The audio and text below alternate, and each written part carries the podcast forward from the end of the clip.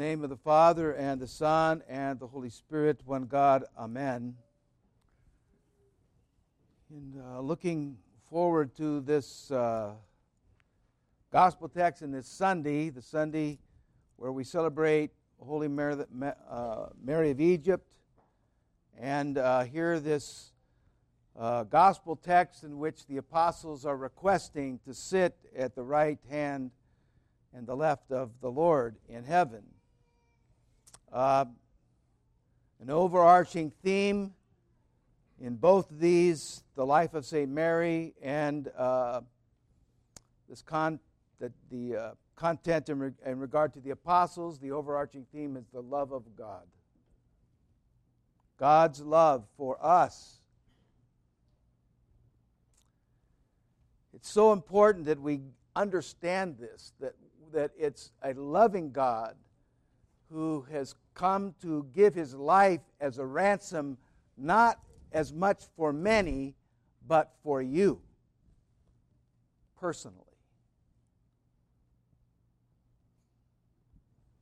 You kind of get that love, we, we, we, Christianity then becomes something we kind of step into that's got, a, got substance. But if it's just a set of rules and obligations and things, it, become, it becomes a huge burden. But when it's seen in the context of the love of God, um, I think we see it in a different way. So let me present two things. One, the life of St. Mary, uh, and this gift of repentance that God has given to us, Christian people. We'll do that first. Oh, blessed Mary of Egypt. Every time I hear her story, I can hold it, hardly contain myself a bit because it's such an incredible story of a woman who uh, was a prostitute in her early years from the age of 12, repented of that, went to venerate the Holy Cross in Jerusalem, wasn't able to go into the, uh, God prevented her from going into the church to venerate the Holy Cross. She stood before an icon of the Mother of God and begged the Mother of God to let her go in. Mother God said, If you repent, you may go in.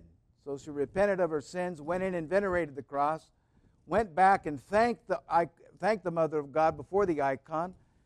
Uh, and she says, If you cross the Jordan River, you will find true peace. So she was still a young woman. So she went down the hill to the Jordan River, to the, uh, the uh, uh monastery of St. John the Baptist, was confessed and communed, took three loaves of bread, and went into the desert and lived there for 48 years. 48 years. And was miraculously discovered by St. Zosimos when he was on a little pilgrimage in the desert himself. Walked out to see this woman. There she is up there near the Jordan River. It's a beautiful icon of her.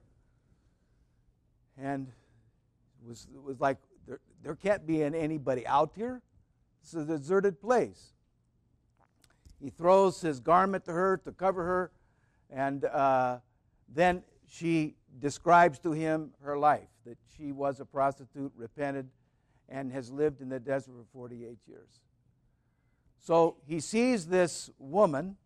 Uh, coming to him in, the in, the, in, the, in the night, as a, as a, and she is across the other side of the Jordan River. She crosses herself and she walks across the Jordan River as on dry land.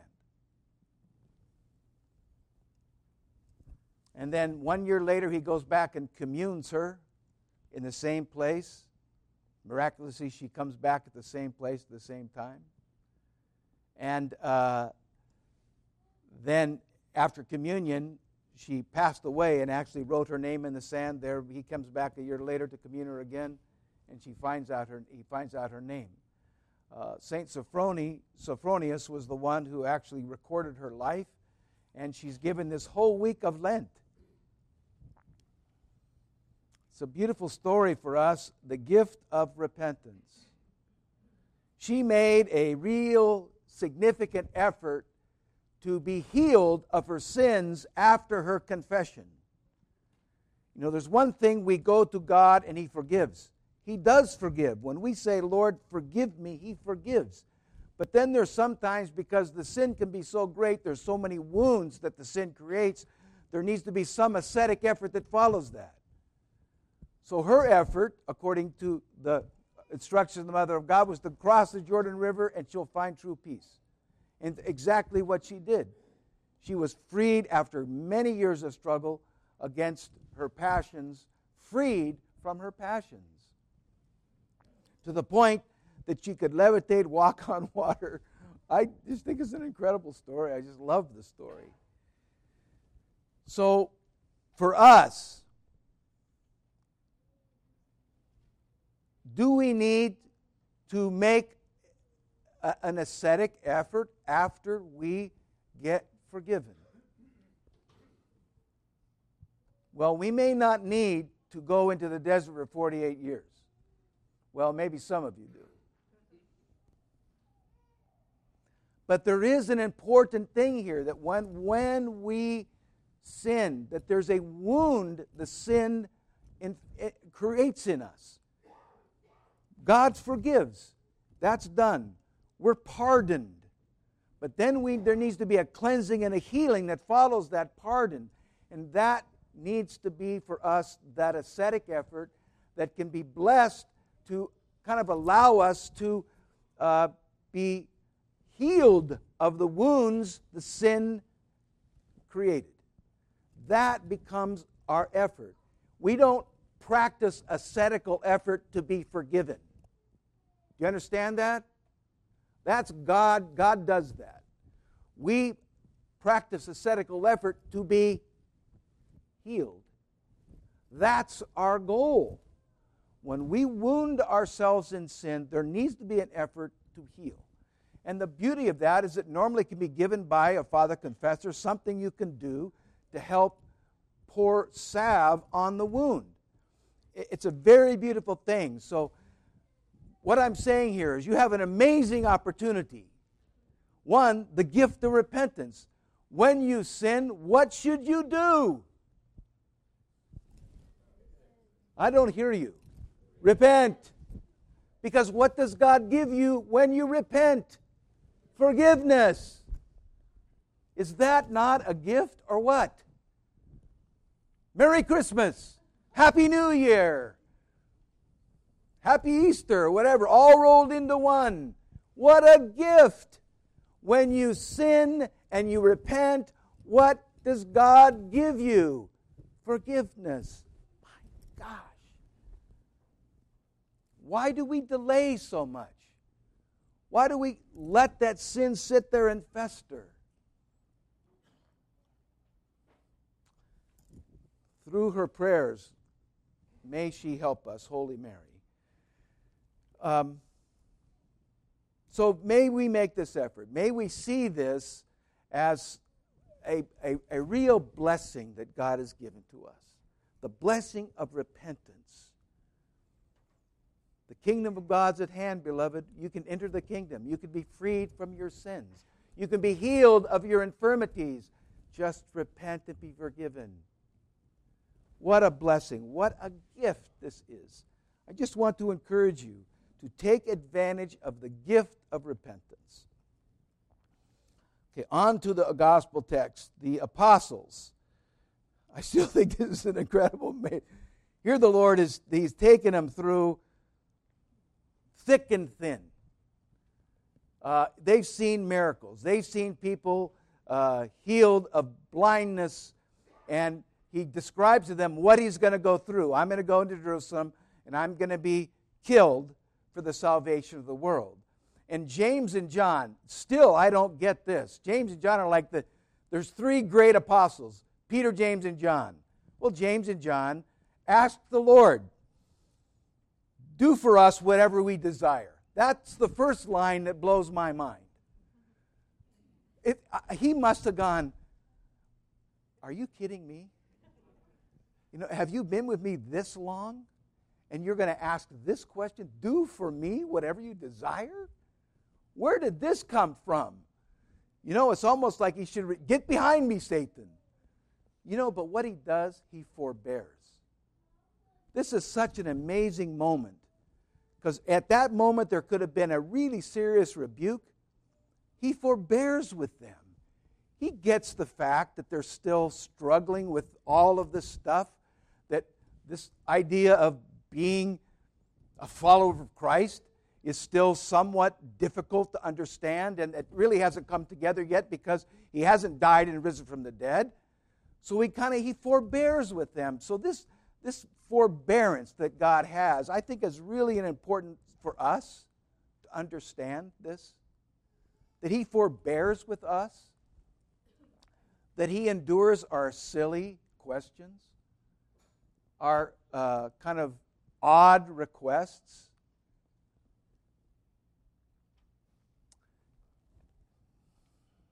The beauty of this is that he had patience in his forbearance to draw them toward him to actually teach them what it meant to be a follower of Christ.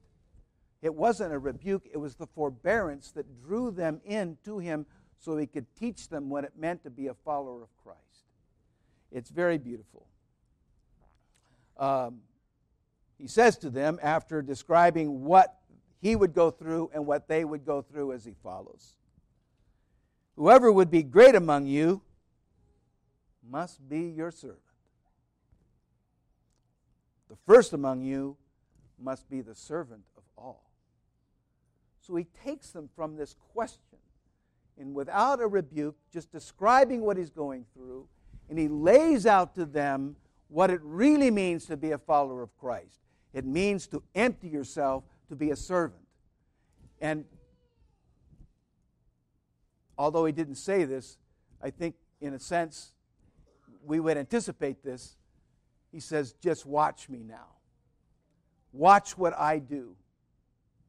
Because I'm going to empty myself. I'm going to die on a cross. I'm going to be put in a grave. But I'm going to raise, be raised again from the dead.